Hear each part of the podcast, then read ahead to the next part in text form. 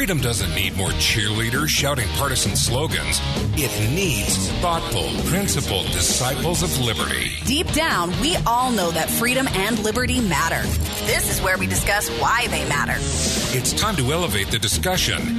Welcome to the never ending quest for clarity. This is Loving Liberty with Brian Hyde. Hey, welcome to Loving Liberty. Now, I'm not trying to rub this in when I tell you, but I really don't have to be here. I had an out. I did. Today is July 24th. This is, uh, well, some call it uh, Pioneer Day. Uh, the, the apostates call it Pie and Beer Day. Actually, it's a state holiday in Utah, celebrating the arrival of the Mormon pioneers back in 1847 to the Salt Lake Valley.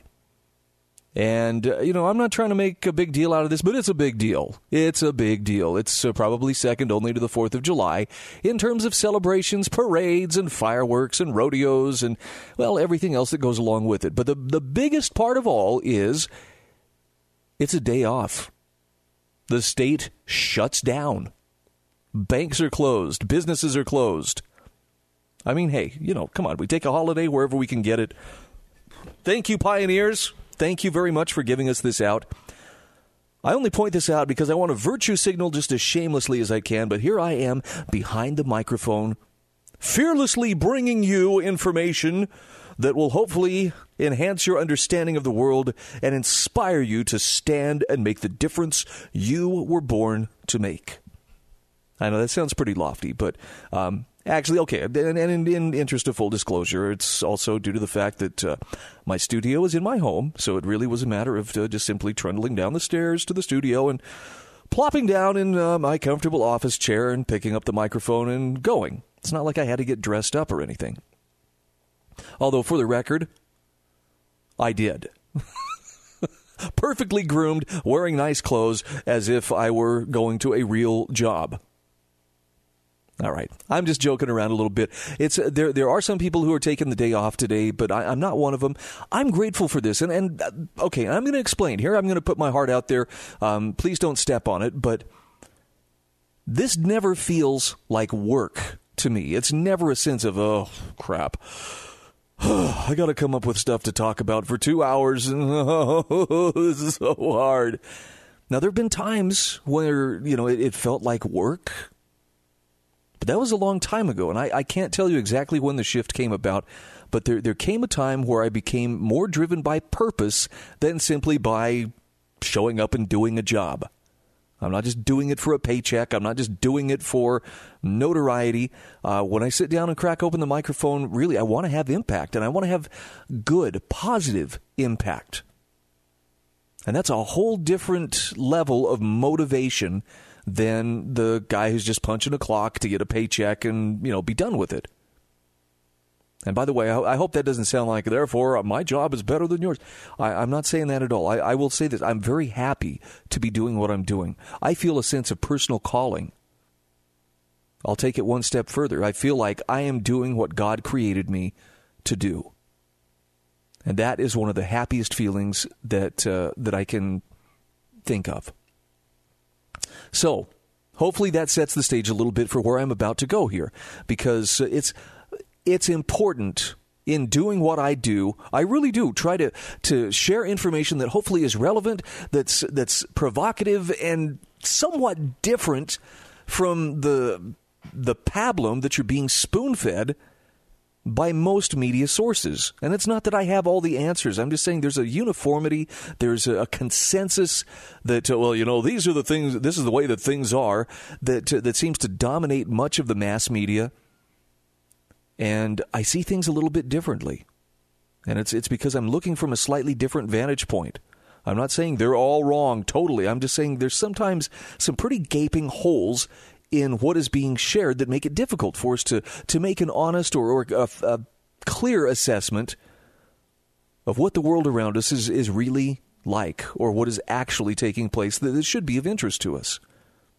And in my defense, I always try to take it back to, you know, what are the principles that matter? What are the things that uh, that are foundational that will stand the test of time, as opposed to, well, this is going to benefit this party, or it's going to make that party have frowny faces which seems to be a driving factor in a lot of media coverage.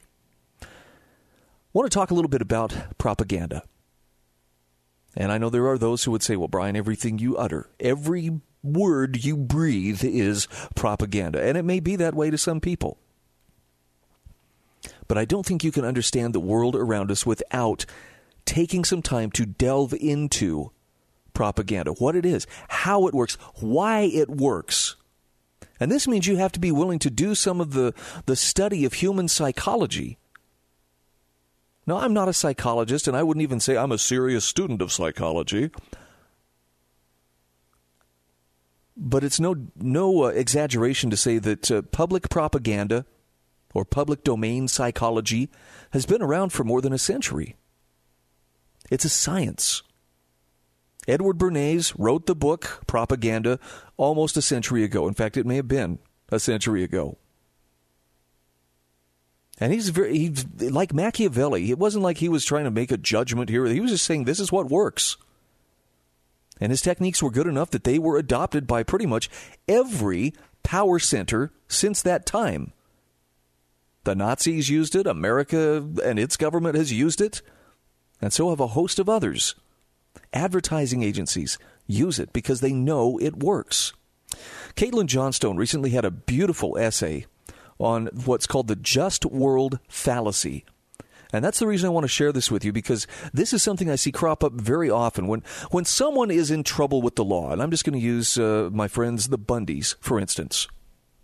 Something comes up in the news. Well, you know, of course, Cliven Bundy was arrested. What's the assumption of most people who've never met him or aren't even familiar with, with the, the whole background of, you know, why did he fire the BLM? Why did the BLM send an army to his, uh, to his neck of the woods to collect on a debt? They don't know anything about that. But if it's reported, well, you know, uh, Cliven Bundy was arrested in Portland on, uh, on Monday, the immediate assumption that people have is, well, he must have deserved it. That's the just world fallacy. And Caitlin Johnstone has a great essay explaining why it works that way and, and why we need to be careful of it. Because, look, there are a lot of people out there, believe it or not, who actually are trying to do the right thing. They're trying to stand up for truth. And I'm a big believer in you, you speak the truth. You stand up for the truth. Even if your voice is shaking, you still speak the truth, no matter how unpopular it may be. It matters more than simply uh, keeping things smoothly sailing along. Especially if there is real danger or there's, there are real serious consequences ahead if we don't see what's coming. And Caitlin Johnstone says we need to be aware of the well documented logical glitches in the way that our human brains process information. That means if, if you are a dissident in any way, if there's anything you find, I, I don't agree with the way the mainstream media portrays Donald Trump, or I don't agree with the way they portray gun owners, or I don't agree with the way that they do this or that, you have to be willing to research and understand what cognitive biases are and why we think the way we do.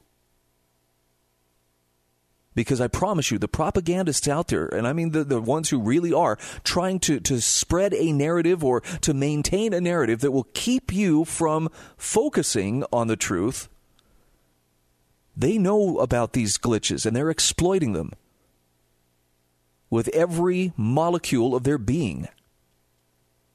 As Caitlin Johnstone says, if you don't cultivate a healthy respect for just how advanced modern propaganda has become, you won't be able to understand what the propagandists are doing when you observe the behaviors of the political class or the media class. And that means you're going to almost certainly wind up being fooled by the propaganda machine in, in various ways yourself. She says the fact that people think of themselves as rational creatures, but in reality have many large cognitive vulnerabilities which can and will be exploited to cause them to interpret a, the data in an irrational way is not some amusing yet inconsequential piece of trivia. She says it's an absolutely crucial piece of the puzzle in understanding why the world is as messed up as it is, as well as in figuring out how to fix it. She says the immense political consequences of this reality extend into every facet of civilization.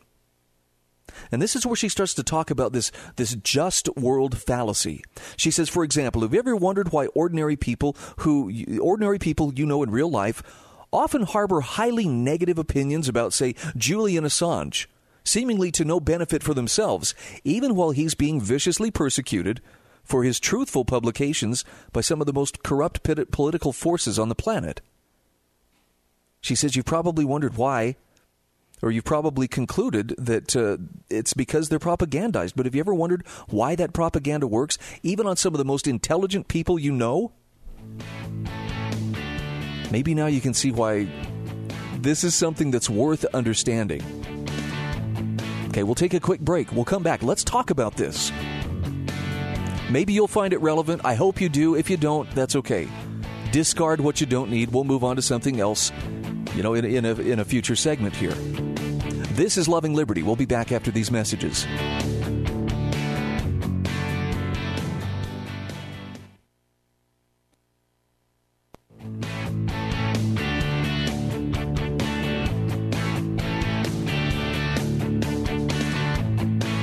Welcome back to Loving Liberty. I'm Brian Hyde, slaving away on Pioneer Day, no less. But uh, I'm here because, number one, I love what I do, and number two, I'm going to speak while I have the opportunity to speak. This is one of those opportunities, and as I dive further into this subject, I hope you'll understand this. This is why there's a passion that drives this, and that's to to help people. In a very literal sense, become more woke, not just in a social justice sense.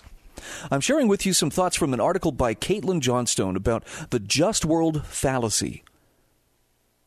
And it's a it's a glitch in the human condition which causes us to assume that if bad things are happening to someone, it's because that person deserves it.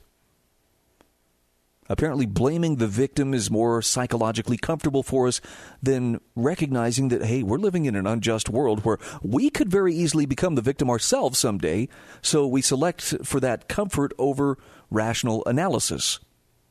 She uses the case of Julian Assange. I hearken back to the case of the Bundy family. And these men who were imprisoned for the better part of two years while awaiting trial, treated as if they were the most dangerous terror suspects on the face of the earth. Only for more information to come forward that showed that the government had far overstepped its bounds, that the government had deliberately set up a confrontation and then played the victim, and the case had to be dismissed with prejudice, and now these guys are free men. And their cows are still out there grazing. All that expense, all that heartache, all of that injustice and yet there's a strong majority of people who believe, well, now, it served them right, and they're criminals, and they're welfare ranchers, rah, rah, rah, without knowing anything about the case.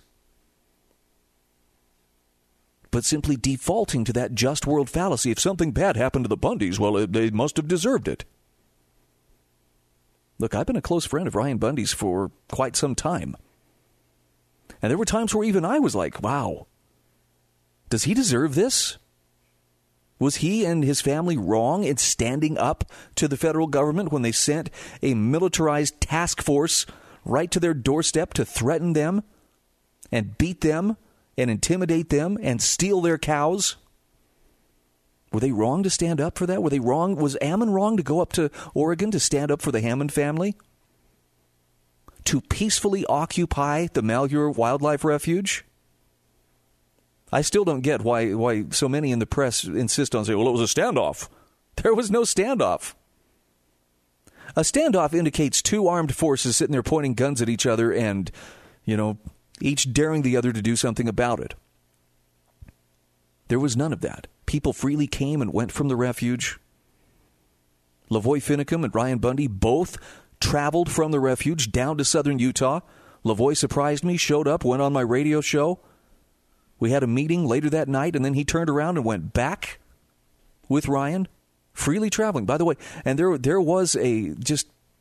I'm sorry for what I'm about to say, but but I can't think of any way to say. There was a piece of human garbage actively calling the FBI while Lavoy was on my program demanding, he's right here in southern Utah. You guys have to do something. He called dispatch. They're in Iron County. Lavoy Finicum is here. You guys need to arrest him. And you know what he was told? We have no arrest warrant. There's no cause to arrest him. A little something maybe you uh, have missed if all you've heard is the mainstream narrative.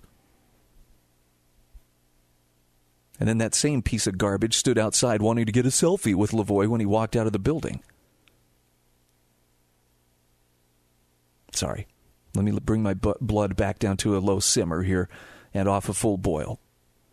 But for a lot of people, the idea was, well, they did something wrong, and therefore, you know, every all the injustice that happened to Lavoy being killed, the Bundys being imprisoned, they deserved it. Well, guess what? When it went before juries, those who held out for jury trial, for the most part, there were three guys who were unjustly convicted, but that was mainly because uh, that's because their their hands were tied. They were essentially gagged and not permitted to, to speak to their state of mind, to why they went to Bunkerville in the first place. And their jury, unfortunately, was less than fully informed.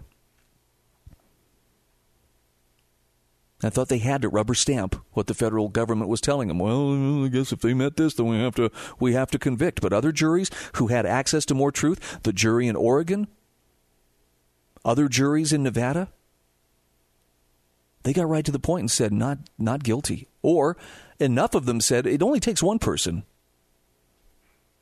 to to cause a mistrial, to cause a hung jury.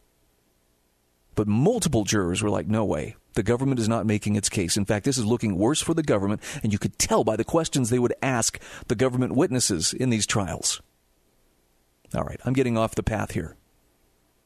But see, they had access to, to facts, they had access to information that helped them have a more complete picture of what had actually happened. And they recognized that whatever had happened, it wasn't a matter of, well, the Bundys deserved whatever happened to them. They came to exactly the opposite conclusion. They did not deserve it. But then you have members of the general public who most of what they know, well, it's, it's been spoon fed to them. Sometimes by liars, sometimes by propagandists, but always with an incomplete narrative and it's just easier to, to believe, to assign blame for unfortunate events to the victims. This, by the way, was, was part of a study done in the early 1960s. A social psychologist named Melvin Lerner discovered that test subjects had that tendency. When an unfortunate act or an unfortunate event came upon a victim, to, they would assign blame to the victim. Even when that event couldn't have logically been the victim's fault, and, and here's the other side of the coin. They would also assign positive attributes to people who received good fortune, even if that good fortune was due solely to random chance. And Melvin Lerner theorized that people have this unconscious need to organize their perceptions under a fallacious premise the, the world is basically just. Good things tend to happen to good people, bad things tend to happen to bad people. But nothing in a rational analysis of our world tells us that this assumption is any way true. How many good people do you know who've been diagnosed with cancer? Or died unexpectedly at the hands of a drunk driver? It happens. I think that's uh, that was probably one of the most powerful things as, as I was watching uh, Saving Private Ryan almost 20 years ago, or a little over 20 years ago. The portrayal of war there was uh, was shocking, and one of the things that made it so shocking was it showed how you know yeah in the movies the good guys always come through, the hero always survives, but in their portrayal, I think it was a lot more true to life. And the the truth of the matter is, it doesn't matter if you're good or if you're bad if you're in the wrong place, you're done. Terrible things happen to people who didn't really deserve it. And as Caitlin Johnstone points out, tests by Lerner and subsequent social psychologists back up that theory that most of us tend to interpret events like this uh, through this lens of irrational assumption that, uh, well, if it was good, they deserved it. If it was bad, they deserved it. She says, like other cognitive biases, this one fundamentally boils down to our annoying psychological tendency to select for cognitive ease over cognitive discomfort. We don't like to think about things that make us uncomfortable.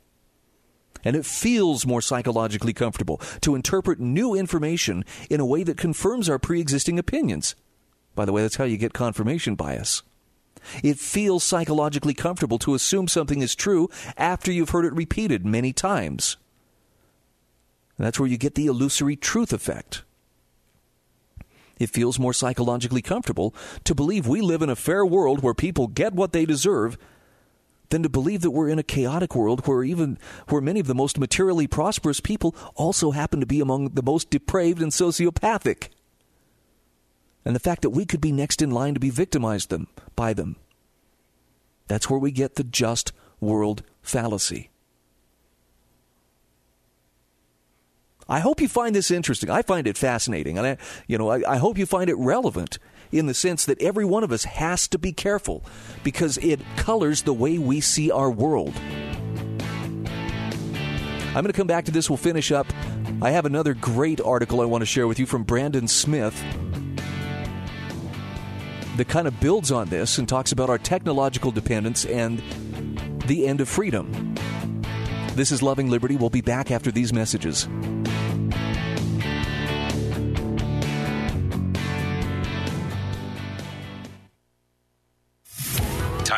Credible, thoughtful discussion without the partisan outrage. This is the Loving Liberty Radio Network.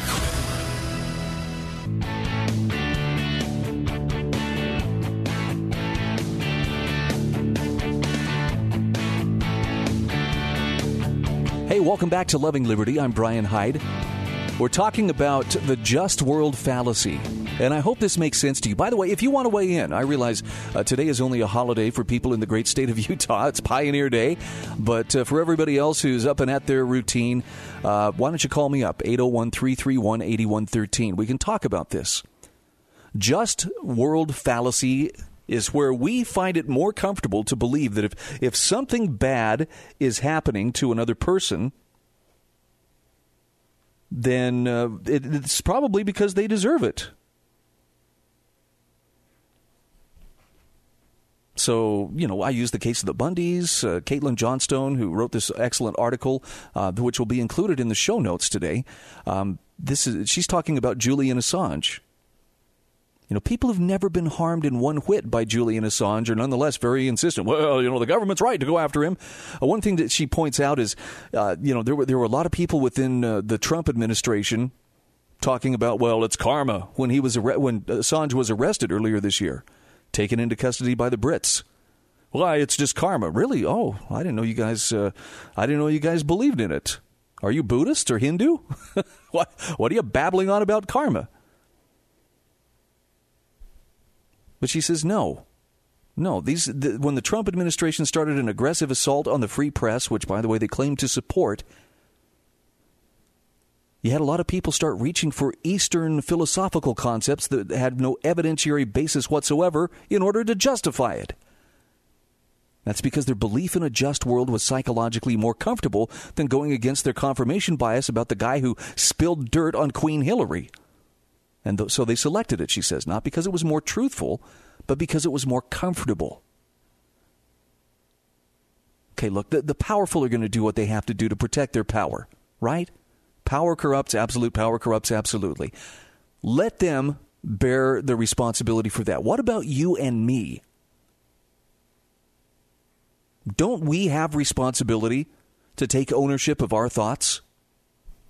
This is why we have to be aware of this. This is why we have to know when someone is playing to those subconscious biases of ours or trying to play to our path of least resistance and tell us comfortable lies that are a lot easier to grasp onto than uncomfortable truths. And by the way, if you have ever spoken uncomfortable truth, you know exactly what I'm talking about. Very few people will thank you for speaking uncomfortable truths to them. It's just not how it works. If you want to be unpopular, just take a stand. Seriously, for pretty much anything. Take a stand, and you will find that uh, things are, are very, very uncomfortable. As Caitlin Johnstone says, this just world fallacy explains so much about what's going on today. It explains why everyone scrambles to defend their government when it begins victimizing a sovereign nation for refusing to comply with the demands of the powerful. By the way, I just as an aside, it took every bit of you know control of my gag reflex yesterday not to, to hurl on the spot when I heard Mike Pompeo talking about how well you can't trust a word that Iran is saying about uh, you know whether it's uh, that they've arrested 17 CIA spies or whatever and you know that uh, they had people spying on their their nuclear program or on their military you can't trust them. They lie. That's what they do. They, they lie. This is the same guy who just earlier this year was bragging to a group of college students about during his time in the CIA. yeah, we were trained how to lie, how to cheat, how to steal. Ha ha ha. He has no sense of irony.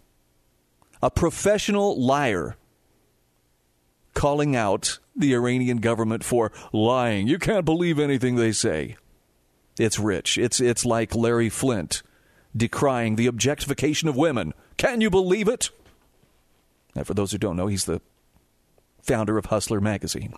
Anyway, Caitlin Johnstone says it explains why people have been so easily propagandized into believing that poverty is caused by the laziness of the poor rather than exploitation of the rich. Now, I don't agree with her entirely on this. There may be some nuance that she's missing, but she says it's it explains why people are so quick to justify censorship of a perceived political enemy on the internet.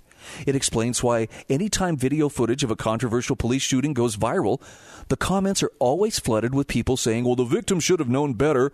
Than to get better, better to get down on the ground slowly, or to reach for his wallet, to you know, so quickly. You know, he should have complied more quickly. It explains why attempts to dismiss rape culture get bogged down moronic, by moronic comments about how the victims should have behaved or dressed. It explains why people justify mass government surveillance, claiming if you've got nothing to hide, you have nothing to worry about. Now, she says some of those issues are more obvious to those on the left of the partisan divide, some of them are more obvious to those on the right, but the impulse to create a false sense of safety in yourself is the exact same in all examples even those who are wide awake to what's going on in the world and don't fall for any of the victim blaming dynamics described above, still often fall for a victim blaming illusion of their own. And that's the impulse to blame the propagandized masses for being propagandized instead of blaming the propagandists. She says that one's just as diluted as any of the others, and it works for the same reason. It's just plain more psychologically comfortable to believe that someone is being victimized by the system because of some flaw in the victim. She says if we had a just and fair world, creating propaganda would be illegal, along with murder, theft, fraud, and every other infraction on an individual's personal sovereignty. She says, to be clear, I don't think that making it, trying to make it illegal would work. She says, I think we need to evolve beyond the manipulations so they no longer affect us. Ding, ding, ding, that's it. That is the answer. Do you want to become an unplayable piece on their chessboard? You just become propaganda proof. That's how you do it. She says, I believe we need to evolve beyond the manipulation so they no longer affect us, but that would require us to see it as the serious offense that it is.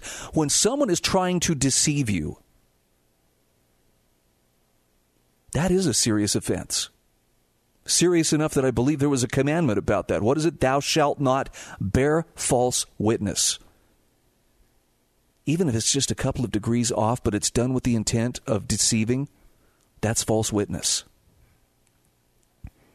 And she says in the future, if we're to evolve to see it clearly, propaganda will elicit, will elicit an instant and aggressive backlash from all of us against the propagandist.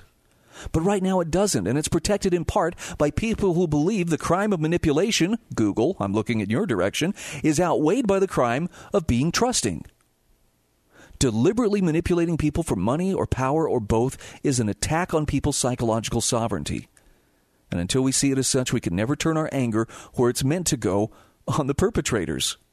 If we can't eradicate propaganda, then we will never be able to see and understand what's going on in the world clearly enough to fix it. Now, she says we, in reality, live in a very unjust world. We live in a world where money is the only real valuing system and money selects for ruthlessness. Money elevates those who will do what it takes to get ahead, so money elevates sociopaths. No amount of muddle headed magical thinking about karma is going to make that tr- untrue. There's no grand arbiter in the sky selecting for goodness and badness. Obviously, she is an atheist. She says, We must select goodness and badness. People must be held to account for their actions by those that observe that those actions are unjust. Great things happen to bad people, awful things happen to good people, and when culture elevates greed and sociopathy, that's only going to get more and more true till we put an end to it. So she says it's psychologically comfortable to believe that we live in a just world, but it's much less psychologically comfortable to understand that we don't, and we never will unless we fight very hard for it. One is an illusion, the other is a reality. A preference for reality over comfort is the primary factor that separates those who serve corrupt power from those who speak out against it. Reminds me of the quote from Upton Sinclair It's very hard to get a man to understand something when his salary depends on him not understanding it. And let's face it, there are millions and millions of people who are in the employ of the systems that seek to rule us. It's in their interest to keep the narrative going, to cling to the narrative, to defend the narrative. Even if in their hearts they may question, this doesn't quite feel right. But that paycheck and that pension, they're pretty powerful incentives. The most powerful decision you and I can make is to choose to become propaganda proof. That requires effort. That requires a willingness to study things out on your own. It requires an effort to organize and order your thinking to where your ability to discern fact from fiction is better. And above all, to never trust someone to tell you this is the way it is. You don't have to question anymore. The thinking is done for you. Now, unfortunately for me, I'm not an atheist like Caitlin Johnstone, so I'll tell you there is an ultimate source of truth, and I believe that is our Creator, God Almighty. If you're serious about understanding the truth, that is one source that I would say you can count on to never steer you astray.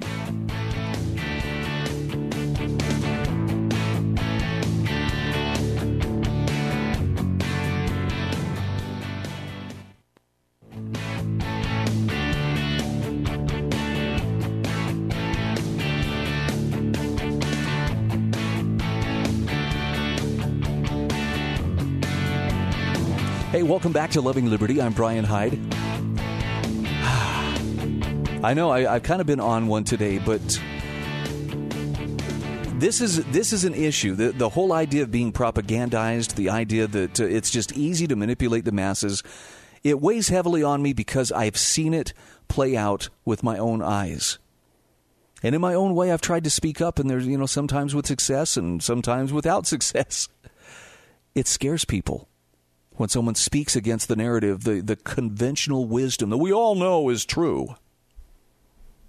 By the way, there's a video I'm going to recommend. I don't have time to share it with you. It's a 30 minute long video, and it's called You Are Being Groomed. And this is not just about the news media, but this is talking about uh, something else that's very ubiquitous in our lives, and that is big tech, Google, social media. You know, our screens that we sit in front of day in and day out. One of the most important video presentations you could ever watch. And if you watch this, I think uh, you know if you're if you're an open-minded person, if you're not, uh, well, this is just a bunch of tinfoil hat conspiracy. You could likely arrive at the conclusion that we're sitting at a very precipitous turning point in world history. So I'll include that in the show notes too. Again, it's called You Are Being Groomed. I think it's definitely worth your time. All right. Let's move on. Brandon Smith is one of my favorite writers. Find a lot of his work on alt-market.com. He had an opinion piece printed back on the 4th of July called Technological Dependence and the End of Freedom. This is kind of long, so I may have to carry this into the next hour, but I want to start sharing this with you because I think this has relevance to, to most of us, unless you are really a Luddite, in which case I don't know how you would be listening to this show. This is going to have some relevance in your life. He says technology can be dazzling, but also debilitating to real human progress. And when I say progress, I don't mean advancements in the world of machines, but advancements in the world of people. And he says one does not necessarily lead to the other. First, Brandon says, I fully recognize that whenever anyone attempts to criticize technological innovation, they take the risk of being labeled a crackpot or an outdated fossil, a barbaric relic of a foregone era. However, he says this attitude is an ignorant one. It assumes that the path we are on as a species is one of perpetual improvement as long as we continue to follow the great technology god. But what if this assumption is completely wrong? What if we're actually devolving rather than evolving? Now he says, I'm not here to grunt and shake my spear at the wheel and the combustion engine and the programmable computer. I like all these things.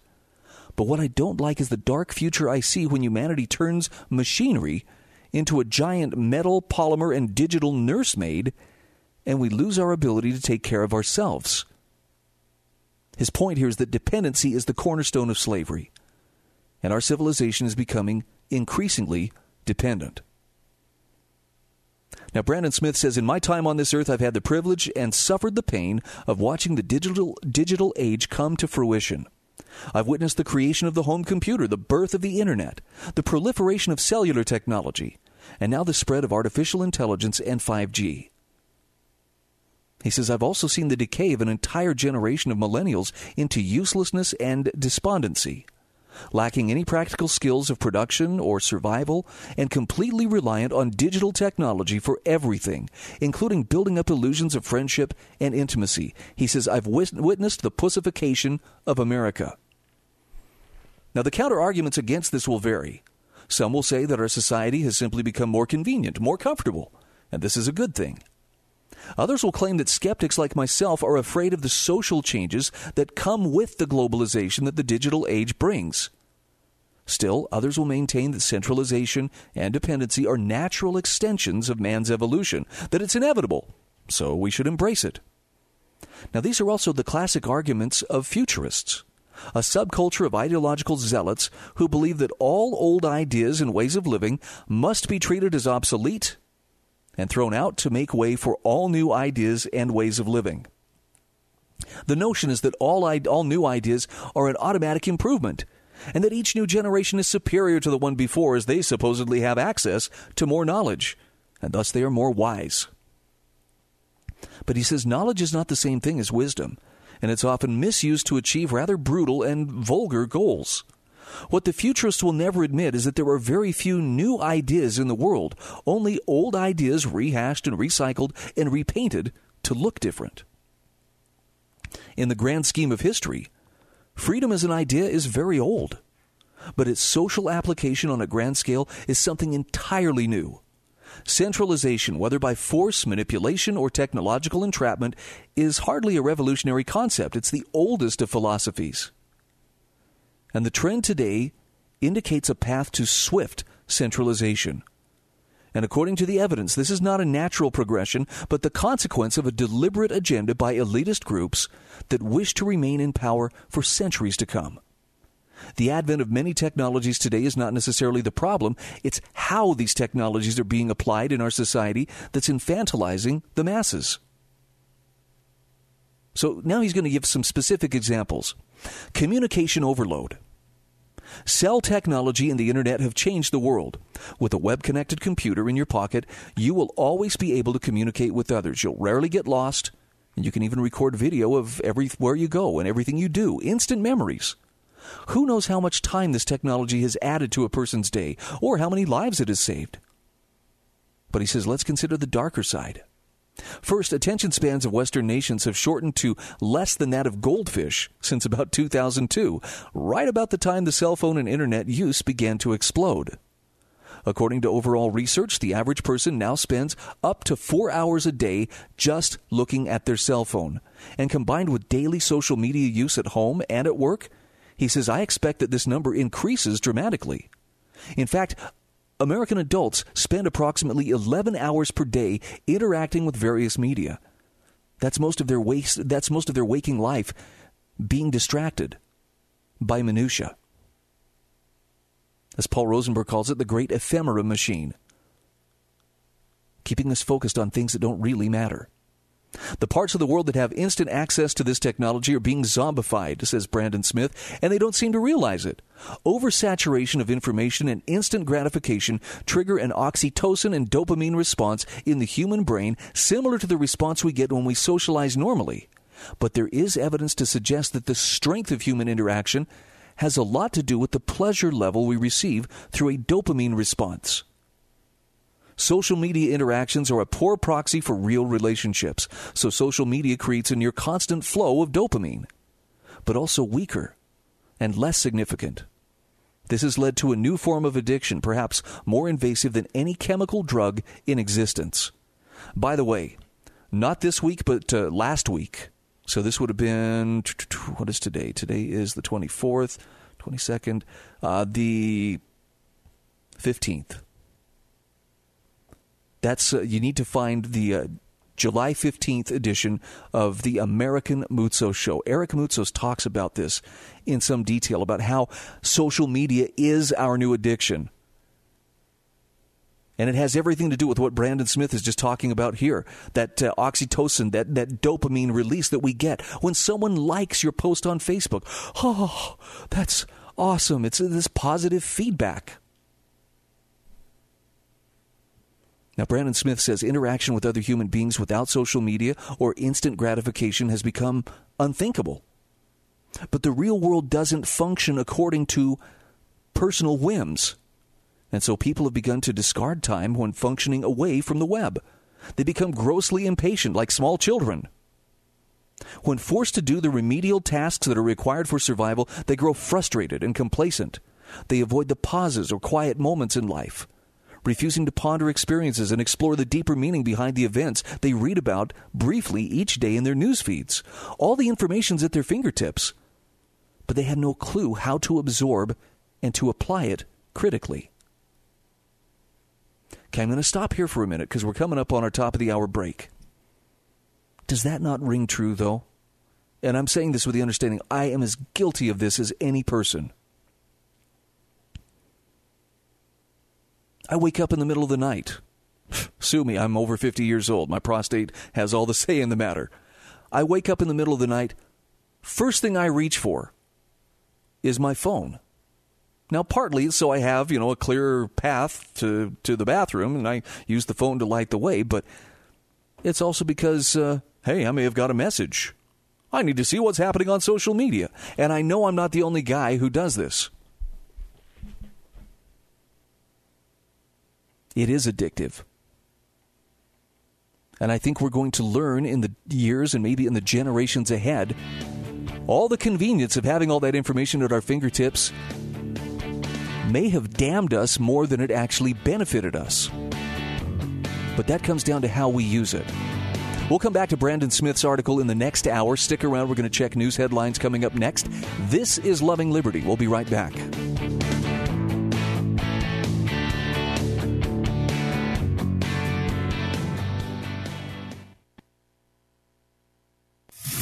Timely, credible, thoughtful discussion without the partisan outrage. This is the Loving Liberty Radio Network. Oh my gut. We need to talk about something. Constipation, abdominal